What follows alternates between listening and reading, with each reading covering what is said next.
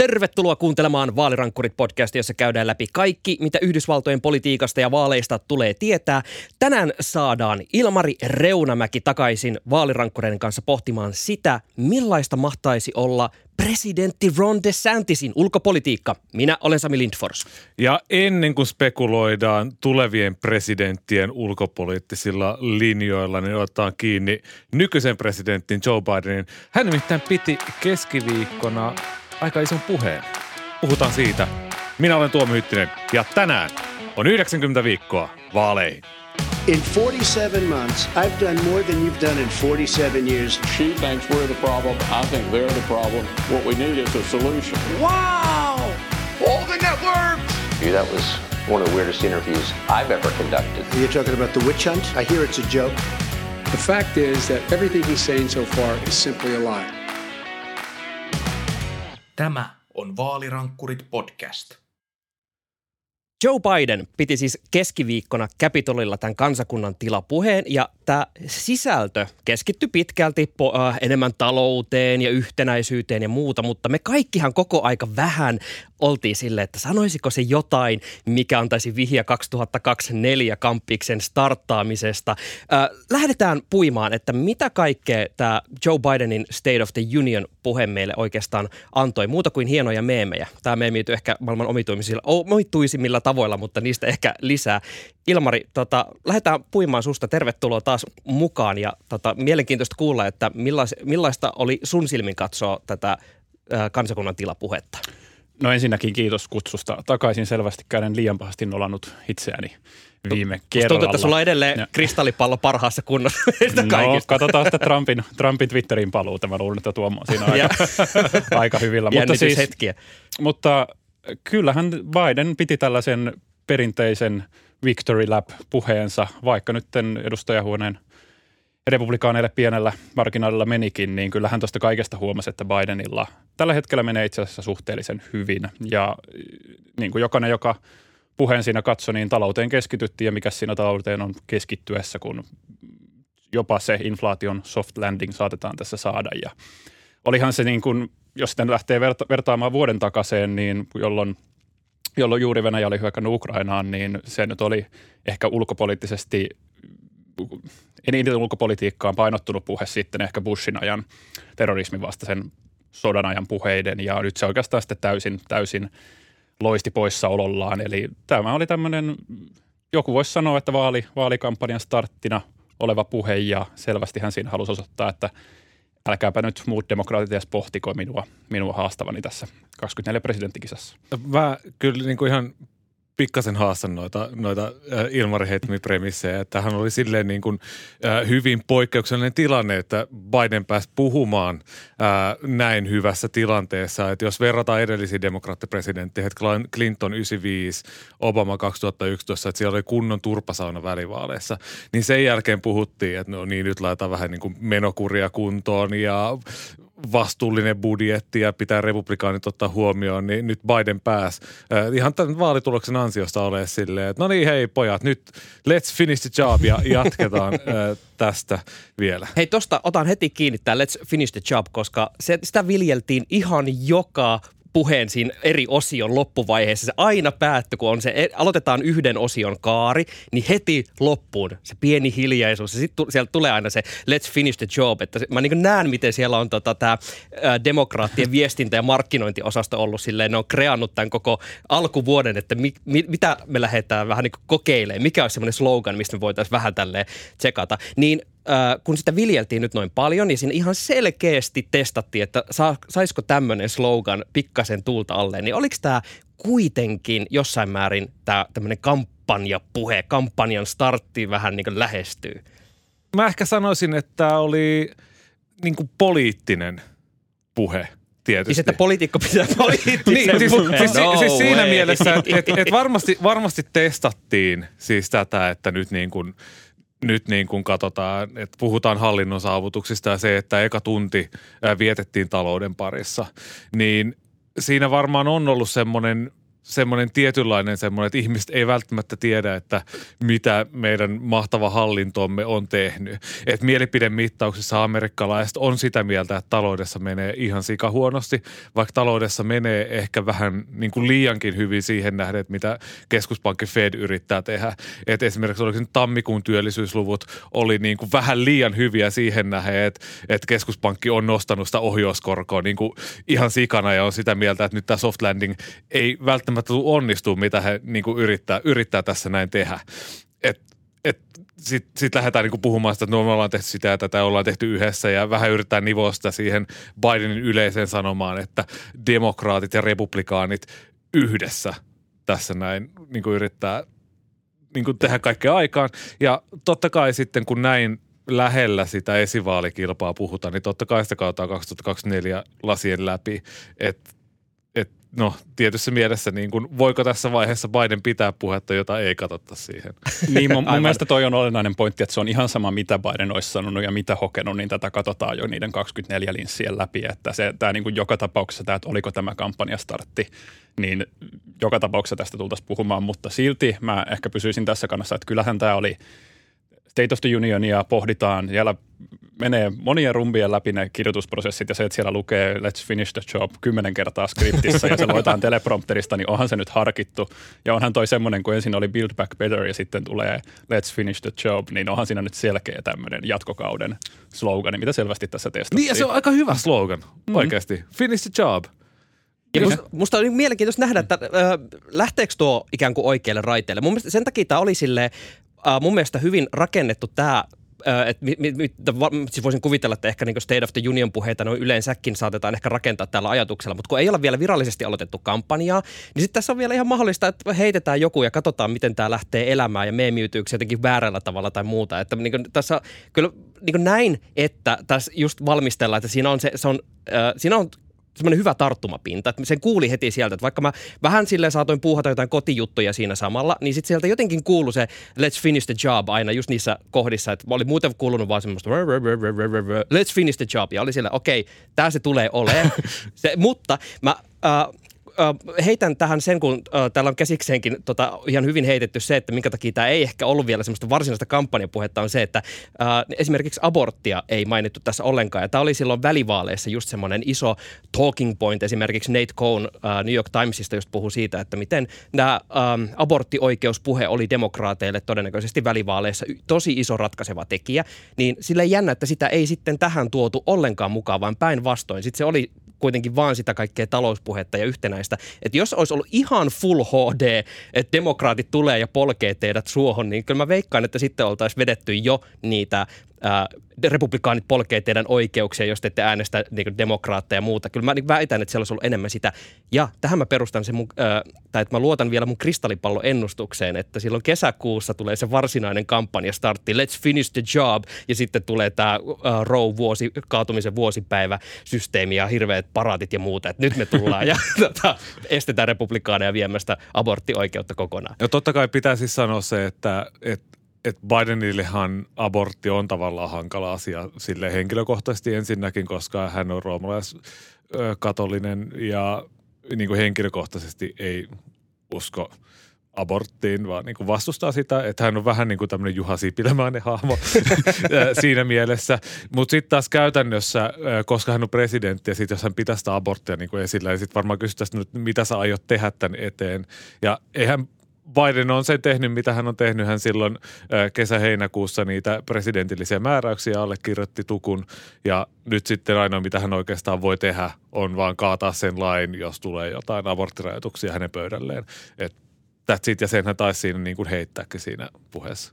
Kyllä, siis aivan varmasti kun vaalikampanja kiihtyy, niin Biden tulee puhumaan tästä enemmän, mutta se olisi ollut ehkä vähän erikoista, koska sehän teki koko välivaaleista tällä kertaa vähän erikoiset, kun ei ollutkaan sitä selvää, että Valkoinen talo on tehnyt tätä, ajanut näitä lakeja läpi, vaan se kaikkein isoin juttu tuli korkeimmasta oikeudesta, niin sehän teki koko tästä vaali, välivaalien kampanjasyklistä vähän erikoisen. Se olisi ollut ehkä vähän erikoista sen takia nyt, kun tässä käytiin tätä, että tätä hei, ollaan saatu infrapaketit läpi, ollaan nämä ja nämä saatu läpi, että antakaahan mulle vähän sitä kiitostakin näistä, älkääkä pitääkö sitä mun kannatusreitingiä siellä 45 prosentin tuntumassa vai missä se on jumahtanut sinne. Niin.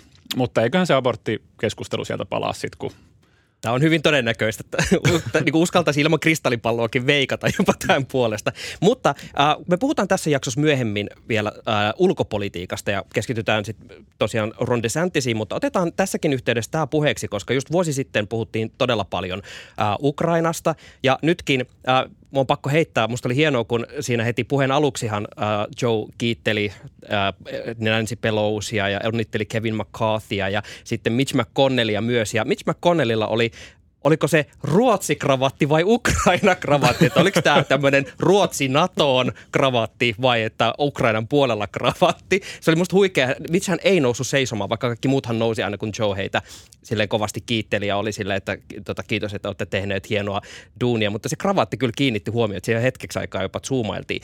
Niin äh, kun tuo oli siinä alussa, niin sitä ulkopolitiikkaa oli aika vähän ottaen myös huomioon, että siellä on Kiinan palloja lennellyt ties tota, missä päin Pohjois-Amerikkaa, kun tuoreimpiakin uutisia katsoo. Mutta mitä sä Ilmari ajattelet? Tuliko tässä jotenkin tarpeeksi ulkopolitiikkaa tai minkä takia tämä oli jotenkin tämmöisessä roolissa tässä puheessa?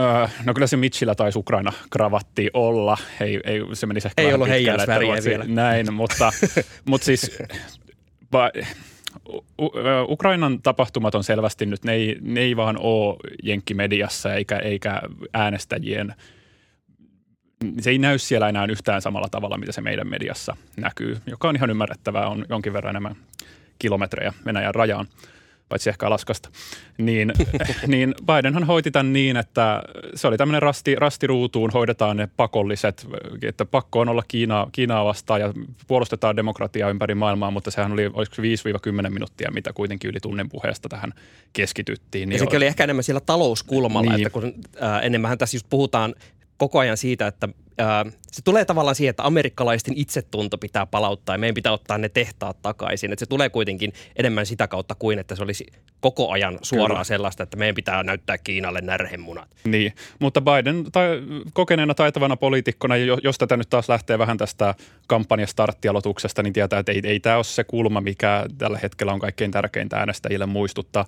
Ehkä mä olisin odottanut näiden Kiinan sääpallo-eventtien takia, mä olisin odottanut, että siinä olisi ollut vähän enemmän tällaista, kun on tämmöinen Kiina-haukkamaisuus on yksi arvoja yhdistäviä tekijöitä kongressissa, että siitä oltaisiin saatu vielä enemmän sitä kulmaa, että nyt let's finish the job yhdessä täällä Kiinaa vastaan. Että siinä olisi voitu... jo aika tosi haukkamaiselta. no, se, no se, se, tuli ehkä sitä kautta, kun puhuttiin taas siitä, että nyt puolijohteita, että niiden valmistus tuodaan ja meillä on tämä 100 miljardin paketti, mikä tehtiin yhdessä republikaanien kanssa ja tällä niin kuin lähdetään sitä Kiinaa vastaan. Niin se tuli tavallaan niin kuin sitä kautta, mutta suoraanhan siinä ei haastettu, mikä on No enpä tiedä Ilmari, ehkä se on ihan hyvä tässä tilanteessa, kun ammutaan palloja ja perutaan visittejä valtiovierailuja ja ei oikein tiedetä, että missä tilassa niin suhteet on. Että sitten ei myöskään lähdetä haastamaan sitä, mitä republikaanit varmaan katsoo, että tämä on aika monen heikkous. Niin, musta tuntuu, että se oli just tällainen, että se osa haukkarepublikaaneista olisi hyökännyt Bidenia vastaan, jos ollenkaan näitä tiettyjä asioita ei olisi sanottu, että Kiinaa vastaan ollaan kovia ja puolustetaan demokratiaa ympäri maailmaa. Mutta mun mielestä se oli, se oli niin tämmöinen, että jotkut asiat puheessa on pakko sanoa, mutta niihin ei haluta pitkäksi aikaa pysähtyä, niin sillä tavalla se tällä kertaa hoidettiin. Ja se, se kertoo siitä, että ollaan aika eri tilanteessa, missä vuosi sitten oltiin. Ja tästä on oikeastaan, ähm, palaan just siihen, että kun kaikki kuitenkin pyöri hirveästi sen talouden ympärillä, niin ähm, mun on pakko kiinnittää huomiota siihen, että miten ähm, – jotenkin yllättynyt mä oon siitä, että miten hyvin Joe Biden ja ehkä niin demokraatit yleensä on alkanut ottaa tästä talouspuheesta kiinni. Mun, mun mielestä on esimerkiksi ihan äh, niin hienosti tehty semmoisia pieniä taustatöitä ja tuotu esimerkkejä siitä, kun ähm, Build Back Betterin myynti ei ehkä ollut mikään maailman onnistunein, tai sieltä et, luvattiin isoja juttuja, että maailma tyyliin pelastuu, mutta sitten jäi varmaan ehkä epäselväksi viesti siitä, että mitä se niin todella tarkoittaa sille tavalliselle kansalaiselle. Niin esimerkiksi se äh, puhe siitä tämmöisestä ikään kuin kilpailukielto laki reiästä, jolla firmat on Jenkeissä alkanut estämään työvoiman liikkumista, että ei saa, jos sä teet töitä, niin tota, siinä tulee erilaisia karenssiaikoja ja muuta, että sä et voi vaan marssia viereiseen firmaan töihin, jos sieltä tarjotaan parempaa palkkaa ja myös rajoitetaan sitä, että miten esimerkiksi jos on rakentanut omaa verkostoa vaikka jossain asiantuntijatyössä, niin ikään kuin ne kontaktit ei saa siirtyä mukana uuteen firmaan ja kaikkea tällaista. Niin tuossa mä olin sillä, että hei, nyt ollaan niin amerikkalaisuuden ytimessä, että kyllä pitää jumaliste saada kilpailla, että jos sä oot hyvä työntekijä, niin sit sä vaan niin koko aika kyselet, että jos tuolta maksetaan parempaa palkkaa, niin sitten tota, lähdetään sinne. Niin musta tässä oli semmoinen jotenkin signaali, että kun republikaaneilta on alettu kuulla pelkästään sitä semmoista kulttuurisotapuhetta, niin yhtäkkiä oli jotenkin virkistävät hetsi, että täällä onkin demokraatit ikään kuin tämmöinen piinkova talouspuolue. Ää, joo, ja toihan on tuommoinen niin kuin, miten sanoisi, niin kuin ammattiliitto – asiaa. Ja Joe Biden hän on tämmöinen niin kuin Scranton Joe, tämmöinen niin kuin ammattiliitto-jäbä. Ja ammattiliitot on demokraateille, se on vähän samaa kuin republikaanille on nämä evankelikaaliset äänestäjät. Että semmoinen, jos et saa ammattiliittojen tukea, niin susta ei tule niin kuin presidenttiehdokasta tälle puolueelle.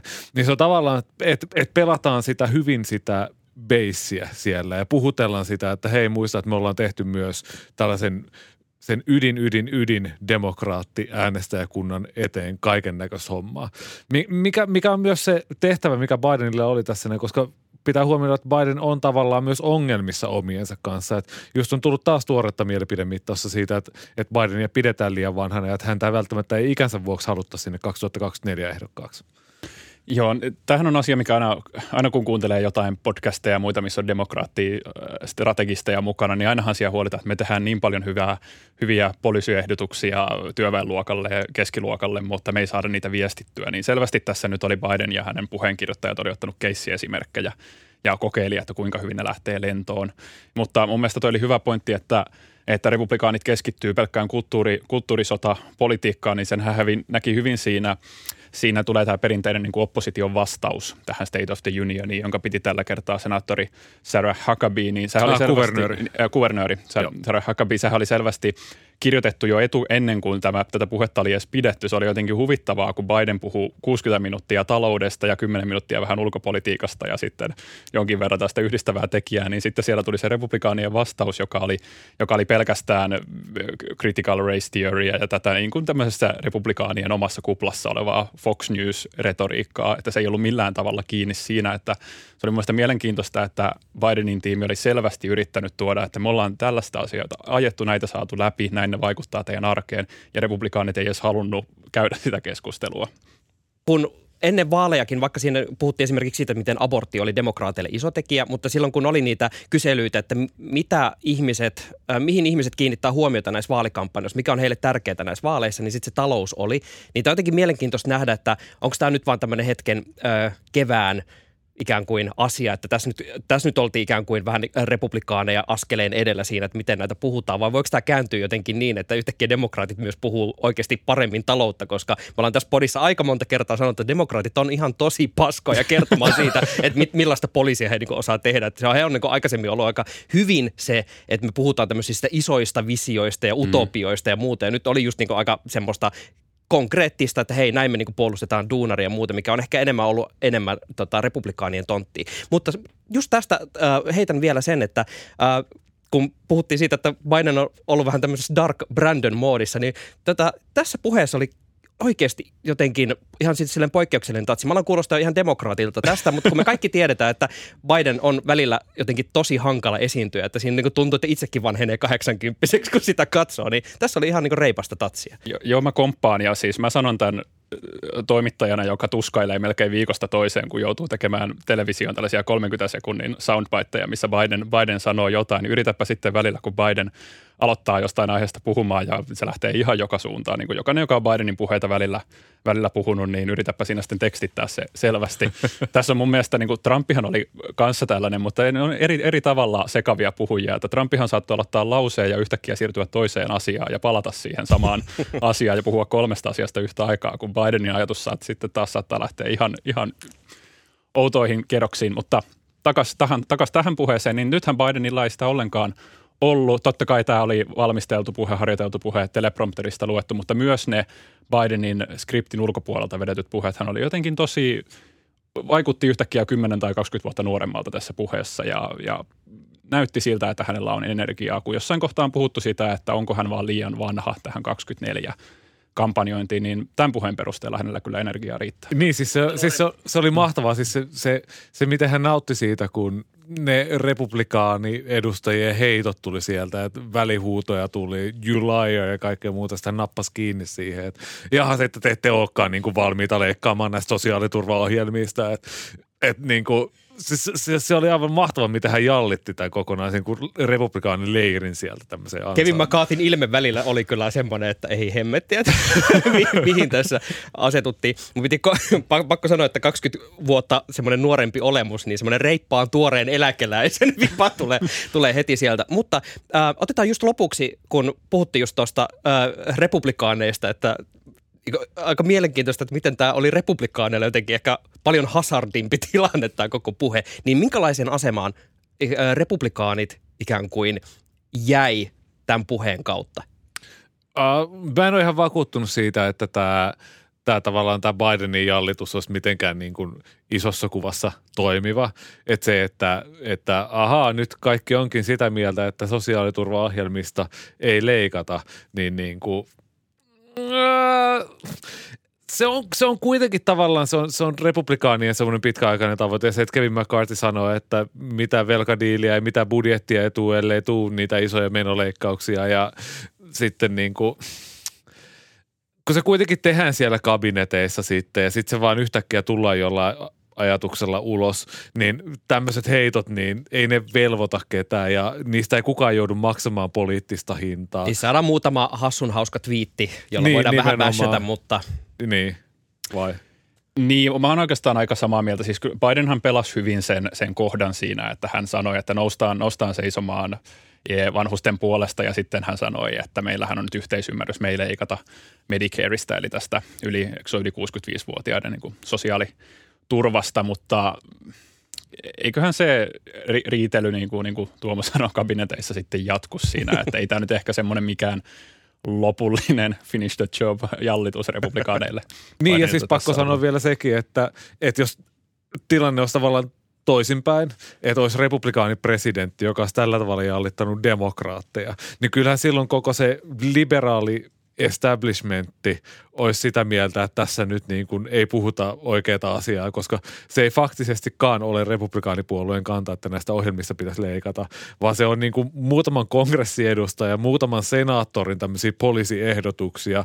Totta kai Mitch McConnellin märkä uni on myös se, että näitä ohjelmia leikataan, mutta niitä ei ole kirjattu minnekään paperille ylös, vaan se just tälleen niin kuin sitten kabineteissa ja ää, NS-vaikeassa taloustilanteessa sitten joudutaan karsimaan näitä palveluja, jos jotain käy. Niin, siinä mielessä siis tämä, palaan tähän, että jonkin verran jo vaalipuhetta, että se oli Bidenille suhteellisen helppoa, että siellä on muutamat kongressiedustajat, muutamat senaattorit, jotka ajaa tosi, tosi kovaa en nyt tiedä voiko sanoa Yhdysvalloissa, onko hyvinvointivaltio ollut ikinä, mutta ne, ne elementit, mitä on niiden alasajoa, niin tämähän on semmoinen, millä varmasti Biden haluaa kampanjoida 24 ja, ja siinä nyt saatiin ihan, ihan nokkelasti nostettua republikaanit pystyy ja, ja saatua hyviä, hyvää kuvaa ja soundbitea siitä.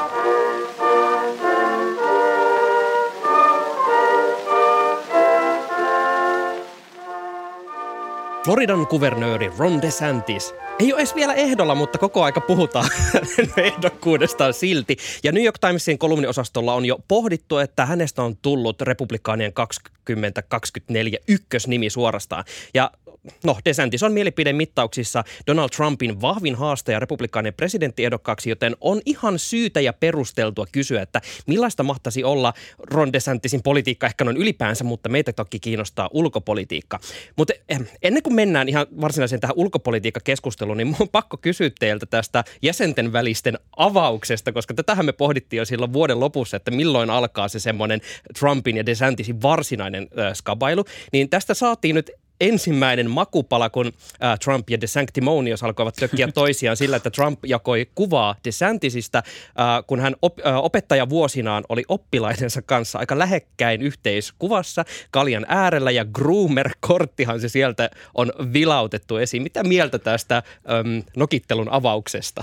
Ah, no siis aika likasta peliä ja mä en ainakaan nähnyt, että mikään merkittävämpi media olisi lähtenyt tästä mitään sellaista isompaa niin kuin journalistista juttua tekemään tai selvittämään, että onko tässä mitään ää, asetta tämän Trumpin savun taustalla, mutta niin kuin tälleen hyvin alhaisesti nyt voisi sanoa, että onhan Ron DeSantis semmoisia groomer-fiboja kieltämättä, että et, et hänen silmänsä niin kuin, ei, ei ole mitenkään semmoista lämpöä säteilevä tai hän ei ole semmoinen henkilö, niin kuin, Ei ainakaan profiloitunut. jonka kanssa tekisi mieli tavalla. lähteä niin kuin kaljalle.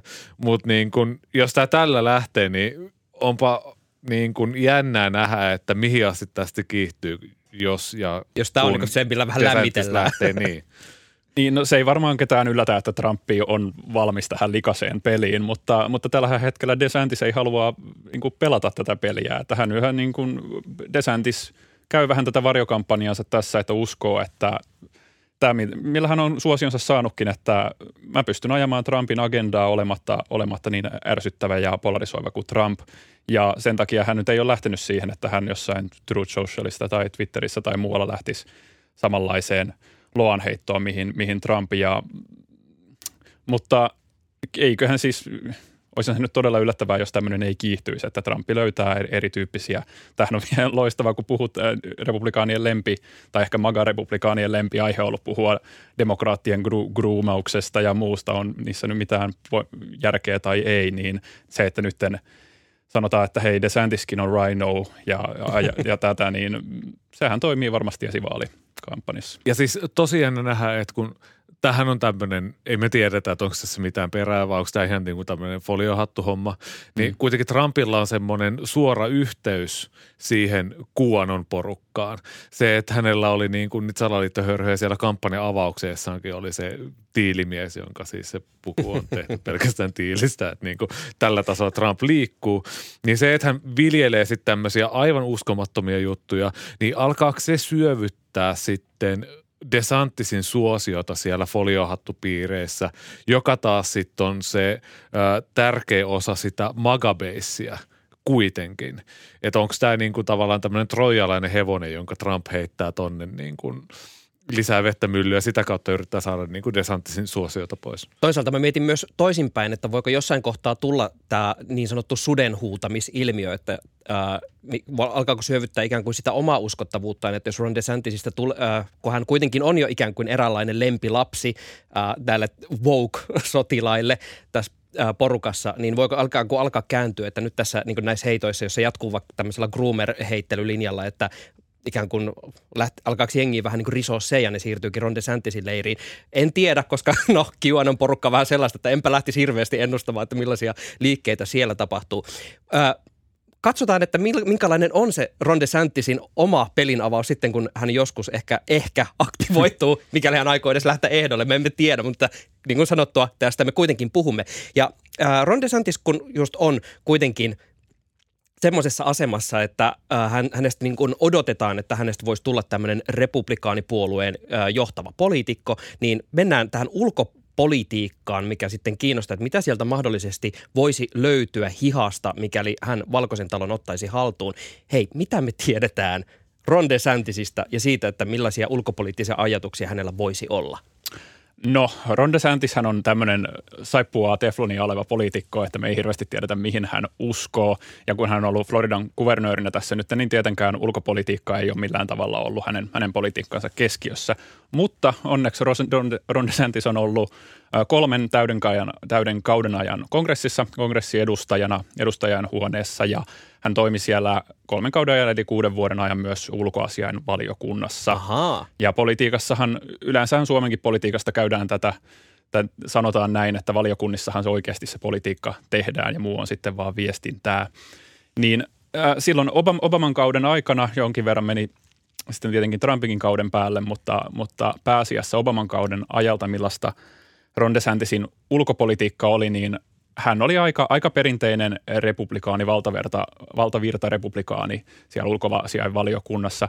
Erityisesti hän oli hyvin haukkamainen Irania kohtaan, hyvin haukkamainen Venezuelaa kohtaan, Kiinaa, Pohjois-Koreaa kohtaan. Sehän on vielä, Jenkeissä on vielä niin kuin, ää, valiokunnissa on vielä näitä alavaliokuntia, missä on, niin hän erityisesti lähi asioihin, eli käytännössä Iran asioihin keskittyi ja, ja ehkä jos jotenkin tiivistäisi tätä, niin hän oli erittäin hyvillään siitä, että John, John Bolton valittiin ää, Trumpin ää, kansallisen turvallisuuden neuvonantajaksi. Eli, eli se oli hyvin lähellä hänen, hänen ajatusmaailmaa ainakin Iran politiikkaa kohtaan. Mikä taas ei ole hyvä merkki, kun tietää, että millainen tyyppi John Bolton on. Ja ää, ennen poliitikouransa siis Ron DeSantis hän on ollut tämmöinen US Navy lawyer, että onko hän sitten sotilasasioita vai sotilaiden asiana ei ollut kuitenkin ää, ollut Irakissa tehnyt tätä niin kuin lakimieshommaa, ei käsittääkseni niin kuin taistelutehtävissä. Ää, eli ei ole sitten kritisoinut näitä niin kuin Afganistan ja Irak-operaatioita samaan tapaan kuin mitä Donald Trump teki silloin, että olen aina ollut vastaan ja ollut virhe ja kaikki interventiot pitäisi lopettaa. Ää, toki sitten kritisoi Afganistanista vetäytymisen toteuttamista 2021, mikä no niin – Olihan se katastrofi, mutta, olihan se katastrofi, mutta jos olisi toteutettu sen Trumpin aikataulun mukaan, se olisi ollut vielä heikompi. Niin, mä, Yhdysvalloista ei varmaan montaa republikaania löydy, joka, joka sanoisi, että hyvin meni se Afganistanista vetäytyminen. Mutta Ron DeSantis on kasvanut siinä aikana, kun käytiin vielä, oli niin Bushin ajan terrorismin vastainen sota. Hän on käynyt Irakissa. Missään ei ole lausuntoja, että hän olisi vastustanut sinänsä Afganistanin ja Irakin operaatioita ja Trumpillahan oli kuitenkin huomattavasti erilainen kanta tässä 2016 lähtien esimerkiksi, että Ron DeSantis ei, ei ole siinä, siinä mielessä samanlainen kuin Trump, että kaikki Yhdysvaltojen eh, joukot ulkomailla on, on rahan hukkaa. Ukraina ja Ukrainan tilanne ja just suhde Venäjään, että millä tavalla tota, tätä Venäjän hyökkäyssotaa lähdetään käsittelemään. Se on totta kai se, mikä ehkä kiinnostaa näissä tilanteissa eniten, että mikäli konflikti on päällä vielä just äh, 2024 vaalien alla, niin äh, tiedetäänkö me mitään siitä, että miten Ron DeSantis on kommentoinut äh, Ukrainaa ja Venäjää, ja tästä täytyy, tämä niin republikaanien kontekstissa tämä niin Ukrainan kommentointi on aina semmoinen pyörämyrsky, että oksat pois, ja myös ehkä Putin tätä nykyään on aika semmoinen kipeä kohta. Niin minkälaisia, äh, minkälaista track recordia Ron DeSantisin kohdalla äh, näistä löytyy?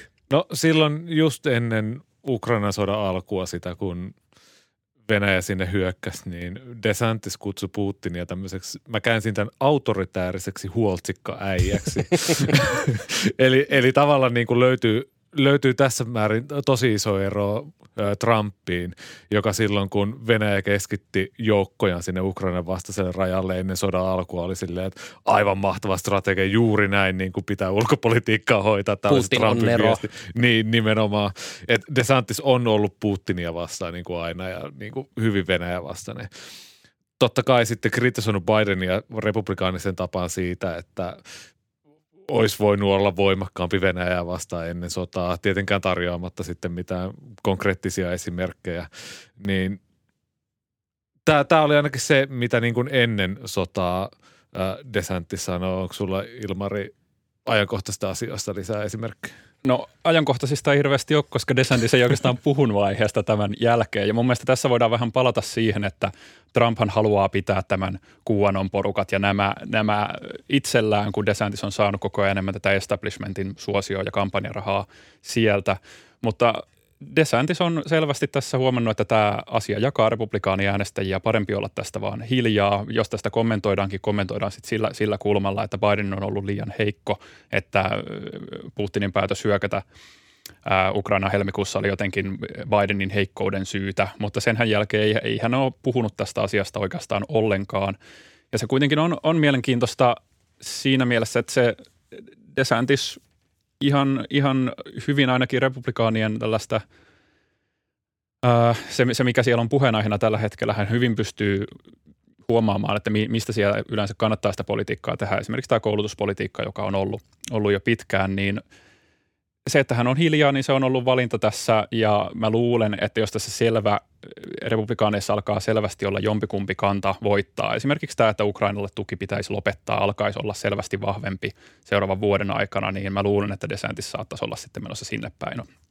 Niin siis se on just, just näin, niin kuin Ilmari sanoi, että tässä republikaanipuolueessa on se perustavanlaatio oleva kahtiajako, että se eliitti ja tavallaan vielä, jos mennään näihin kongressin kamaroihin, niin nämä niin kuin senaatin republikaanit on ehdottomasti siitä, että Ukraina pitää tukea ja Venäjää pitää hillitä ja kaikin mahdollisin käyttävissä olevin keinoin.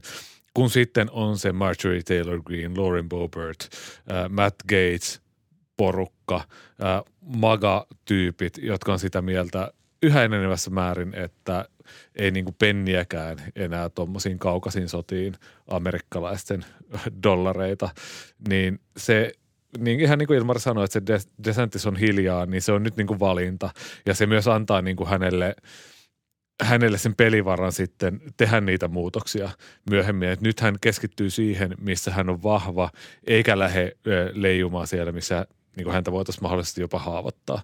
Et varmaan kun sitä rahaa Ukrainalle on luvattu se 40 miljardia dollaria tänä vuonna, niin vasta sitten ehkä vuoden lopussa, kun se alkaa taas tulla niin kuin poliittiseksi kysymykseksi ja kampanjat on jo sitten paljon pidemmällä, niin sitten ehkä tiedetään myös enemmän. Alkaa kuulostaa siltä, että me tiedetään Ron DeSantisit mahdolliset poliisilinjaukset siinä kohtaa, kun vaan seurataan, että mitä se republikaanien äänekkäin osasto huutelee, huutelee ääneen, niin, niin voidaan siis, vähän kasata sitä. Ahaa, Ron DeSantisin puolueohjelma rakentuu tässä.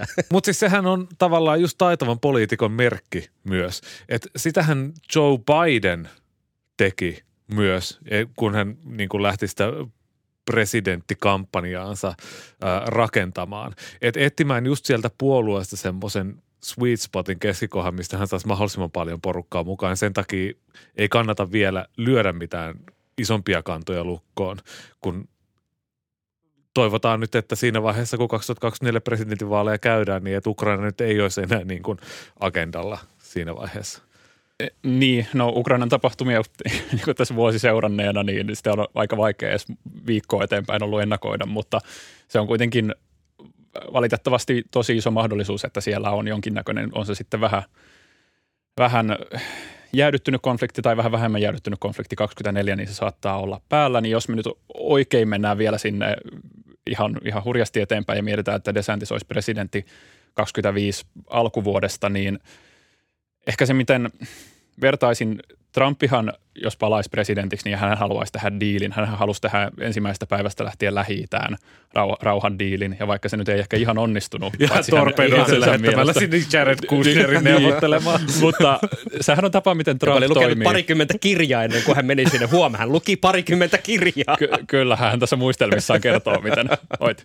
No, Lähi-idän, hauta, Lähi-idän rauha ei ihan Trumpilta onnistunut, mutta, mutta näinhän Trump operoi. Hän haluaisi saada mahdollisimman nopeasti soittaa ensimmäisenä päivänä Putinille ja alkaa järjestää jotenkin tätä rauhaa. Ja sehän nyt Ukrainaa ja varmaan koko Eurooppaa siinä kohtaa kauhistuttaisi, että mitäs tässä nyt sitten mennään täysin, ei varmaan Zelenski olisi näissä keskusteluissa sitten mukana. Mä uskon, että DeSantis ei olisi, ei olisi tällä tavalla operoiva presidentti.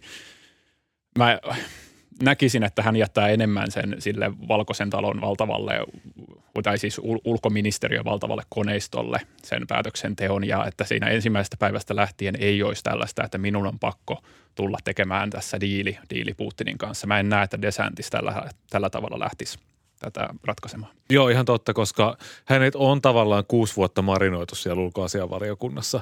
Hän niin kuin tietää prosessit, hän tuntee, miten sitä politiikkaa Washingtonissa tehdään, miten ulkosuhteita hoidetaan. Et siinä mielessä hän ainakin tältä osalta on semmoinen establishment-republikaani, että ehkä hän sitten kosiskelisi sitä republikaanibeissiä enemmän sillä, että nyt kerätään historian opetus kouluissa tyyppisesti, että antaa niitä executive ordereita sitten sieltä. Sieltä niitä putoilee vähitellen. Tämä on tosi mielenkiintoista just, että kun hänellä on kuitenkin äh, tämä vuosien kokemus siitä just sieltä niin kulissien takaa. Hän on siellä äh, operoinut ja nähnyt, että millä tavalla maailman äh, politiikka toimii, etenkin suurvaltapolitiikka, niin ähm, sitä track recordia varsinaisesti siitä, että mitä kaikkea hän on tehnyt ja ajatellut, niin siellä just tosi, todella niin kuin mitenkään älyttömän paljon ole, että sieltä on, voi, voi kaivaa arkistoista just tämmöisiä perusraportteja, mutta sieltä ei tule semmoista ihan niin kuin täysin kokonaiskuvaa, että mihin suuntaan tässä mennään. Niin pakko heittää just äh, niin kuin ajatuksia myös siitä, että mitä tämä mahdollisesti tarkoittaa esimerkiksi Kiinasuhteille, kun nämä Kiinan pallot on tässä taas edelleen vahvasti esillä ja tämä suhteet niin kuin kylmenee vaan niin kuin jatkuvasti. Ja myös ehkä samaan syssyyn heitän tähän pakettiin, kun tota, meillä ihan hirveästi näitä eväitä tässä meidän eväspussukassa tällä hetkellä ole, että ä, otetaan ikään kuin Eurooppa ja miten esimerkiksi just Kiina, niin kuin kaikki nämä suhteet, miten me tiedetään, että millä tavalla niin kuin kaikki tämmöiset dynamiikat mahdollisesti voisi pelata Ron DeSantisin alla. Niin, tässä on se, että su- suuri osa siitä ajasta, mitä hän oli ulkoasianvaliokunnassa, se oli Obaman aikaa ja silloin, kun hän oli ää, oppositiopoliitikkona, niin siinä oli paljon tällaista Obaman kauden ajan vastustavaa politiikkaa, eli Obama halusi tehdä ydin, ydinsopimusta Iranin kanssa ja republikaanit vastusti sitä ja tällaista, että se, sekin hiukan, hiukan hankaloittaa, että hän on ollut siinä oppositiopoliitikkona Obaman otta vastaan, mutta varmasti jos Kiina-asiasta lähdetään, niin sehän on, niin kuin tuossa aiemmin jo käytiin läpi, se on yhdistävä teema – se on, monethan on sanonut, että yllättävän vähän on muuttunut Trumpista Bideniin Kiina-politiikka, niin muuttuisiko se sitten Bidenista DeSantisiinkään oikeastaan kovin paljon. Että paljon on puhuttu, että retoriikka muuttui Trumpista Bideniin, että se saattaa olla niin, niin valtavirtaa tällä hetkellä. Ehkä tämä just vielä haukkumaisempaa politiikkaa pahoja kommunistivaltioita vastaan, eli Kuuba ja Venezuela ja nämä, jotka on ollut Floridassa tosi hyvin, hyvin kun sieltä, sieltä pakenee ihmisiä, niin nehän on, nehän on loistavaa tämmöistä kulttuurisodan politiikkaa ollut myös DeSantisilla Floridassa, niin se saattaisi olla semmoinen, missä politiikka sitten kovenisi DeSantisin kaudella. Sitten tietysti, mitä sä Ilmari mieltä niin kuin Eurooppa-suhteesta, että niin kuin Trump oli kuitenkin, John Boltonhan jo uhkaili sillä, että Trumpin toisella kaudella Yhdysvalto olisi perääntynyt Natosta, niin miten sä näet niin kuin, että et NATO ja sitten toisaalta, että jos, jos DeSantis olisi Kiinaa vastaan kova – ja jatkaa sitä kauppasotaa sinne päin. Niin nyt kun on puhuttu tästä uudesta kauppasodasta niin kuin Euroopan ja Yhdysvaltojen välillä, että olisiko taas sitten uh, Euroopan kanssa kauppasota ja olisiko se eri asia kuin sitten belgialaiset viinit, mitä silloin Trumpin aikana oli. Niin, DeSantis ei varmasti vetäisi Yhdysvaltoja Natosta. Siitäkin on puhuttu, että olisi, pystyisikö Trumpi toisella kaudella sen, sen ilman kongressin e, lupaa tekemään, mutta jos nyt pysytään DeSantisissä, niin – niin, niin en näe mitenkään, että tämmöinen jonkin verran se voisi jatkua se keskustelu, että pitää Euroopan nyt nostaa siihen kahteen prosenttiin BKTstä puolustuskulunsa ja näin päin pois, mutta se keskustelu varmaan jäisi sitten siihen. Tää, sitten taas tämä protektionistinen kauppapolitiikka, joka sekin on asia, mikä Trumpin kaudelta on jatkunut Bidenille, niin se aivan varmasti jatkuisi DeSantisin kaudella, mutta nyt kun tässä on puhuttu niin paljon – viime ajat. Aina kun menee nykyään lukeen Financial Timesia ja muussa, niin puhutaan Bidenin IRAsta, eli tästä Inflation Reduction Actista, eli, eli vihreän, vihreän siirtymän kaadetaan saavista rahaa niille yrityksille, niin tämähän ei taas DeSantisin tähän. Se, se varmaan saisi siellä taustalla jauhaa tämä sama, sama Bidenin paketti, mutta se siitä retoriikasta katoisi kokonaan varmaan tämä vihreäseen siirtymään meneminen. Että se olisi varmaan sitten taas paluuta jonkin verran siihen Trumpin, Trumpin puheisiin Made in America tuotannosta, mutta se kuinka paljon siinä oikeastaan mikään muuttuisi, niin ei pakota kovin paljon. Sitten on pakko heittää, kun yksi asia, mikä me Ron DeSantisista tiedetään, on se, että kulttuurisota on hänellä lähellä sydäntä. Ja juuri äh, parhaillaan hän juhlii sitä, että nyt saatiin vihdoin ja viimein Vogue Disney aisoihin ja tota, kaikki ne erityisoikeudet VEX. Ja tota, vielä saatiin uutisia, että siellä tota, julkaistaan uutta Frozen-elokuvaa, Toy Storya ja myös se uusi tuotanto nimeltä 7000 irtisanomista. Et siellä Ron DeSantis on tätä, tätä tuuletelot nyt pistetään firmat kuriin. Mutta tota, se, mikä sieltä niin on aina näkynyt, niin hänellä on semmoinen tietty kommunismivastaisuus, semmoinen vanha klassinen ää, jenkkien tämä tämmöinen nyt niin kuin se vääränpunainen väri huisi hemmettiin maailmasta, niin tarkoittaako tämä sitä, että siellä on kuitenkin esimerkiksi Etelä-Amerikan kohdalla semmoista pientä ratsastettavaa, että pystyy ikään kuin laittaa vielä kommunismia kuriin tässä maailmassa? No kyllähän DeSantis tällä tavalla toimii, että se olisi varmaan ju, juuri nimenomaan tämä Kuubaa, Venezuelaa kohtaan. On, on siinä sitten, se varmaan toimisi paremmin, se toimisi varmaan Yhdysvalloissa semmoisena vaan, niin sitä heitellään, että tässä vastustetaan kommunismia. Sitten ehkä palataan tuohon Eurooppaan, niin se olisi mielenkiintoista, että ottaakohan tällaisen Tucker Carlson-maisen linjan, että sitten kaverataan Orbanin kanssa vai kokisko DeSantis sitä poliittisesti hyödylliseksi, mutta – kyllä varmaan se, se Reaganin ajalta ja, ja ehkä sitä ennenkin tuttu tämmöinen pidetään, pidetään latinalainen Amerikka kommunismista vapaana, niin sitä varmasti DeSantisin retoriikassa on.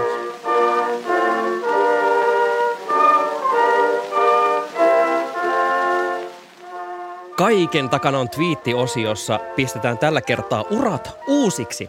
Ähm, olette varmaan ehkä nähneet, ainakin mikäli jos meitä seuraa Twitterissä, niin tota, äh, George Santosista, eli tuoreesta edustajanhuoneen jäsenestä, josta kukaan ei oikein tullut tietämään, että mikä Terminaattor sieltä on tulevaisuudessa lähetetty tälle. Ja myös se, että hänen kovalevylleen ei mahtunut vain yksi taustatarina, vaan useita sellaisia. Kuten esimerkiksi, että hän on jättänyt yrityksensä vuonna 2001, mutta jätti mainitsematta, että tuohon aikaan hän olisi ollut 13-vuotias, että aikamoinen lapsistarma on ollut.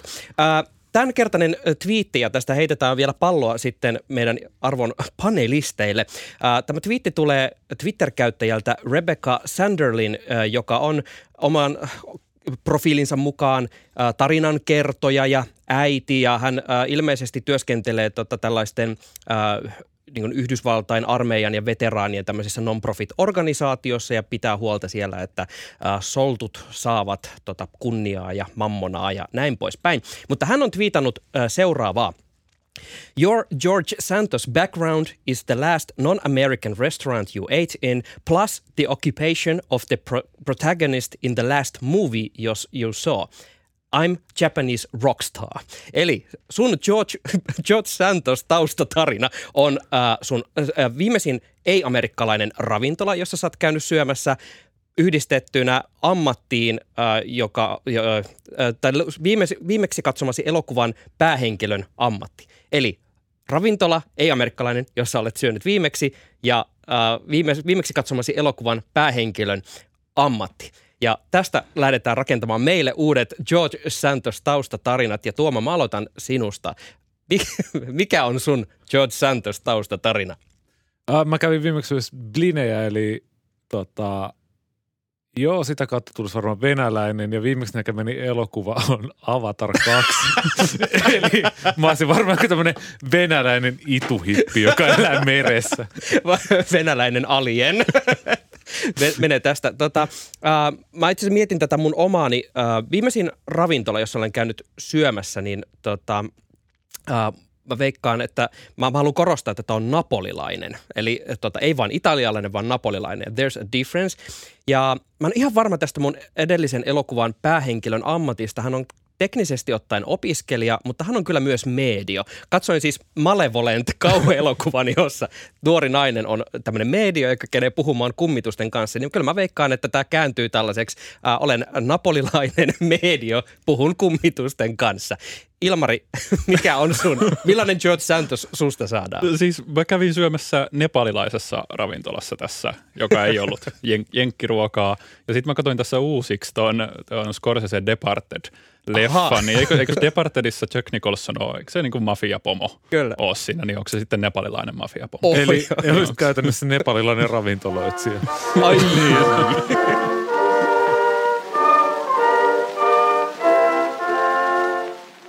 Kiitos paljon Ilmari, että ennätit jälleen meidän studioon vieraaksi pohtimaan George Santos taustatarinoita ja, ja, ja myös Ron DeSantisin ulkopolitiikkaa ja äh, Joe Bidenin puheita. Kiitos paljon. Ja mun mielestä tässä taas vaalirankkurit on sillä vuotta mediasyklissä etuajassa muita, että nämä on varmaan DeSantisin ulkopolitiikka on se, mistä jokainen suomalainen media tekee jutun sitten kesällä 24 mahdollisesti, niin tässä, tässä Kyllä. ollaan taas vähän vähän tota, muita edellä. Nä, näin toivotaan, että kristallipallo toimii ja tota, äh, mehän totta kai sitten jaetaan tätä jaksoa viimeistään vuoden päästä uude, uudelleen ja sanotaan, että vaalirankkurit already did it ja se, ne kanavat, mistä voit löytää nämä uudelleen twiittaukset, äh, sieltä löytyy at i Reunamaki ja at Sami Lindfors, at Tuomo Hytti ja at vaalirankkurit.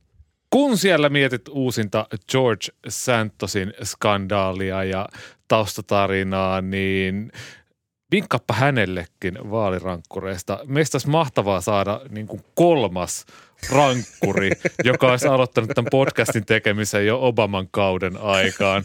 George, if you can hear me, you know what to do. Vaalirankkurit palaa taas pari viikon päästä. Nyt, moi moi!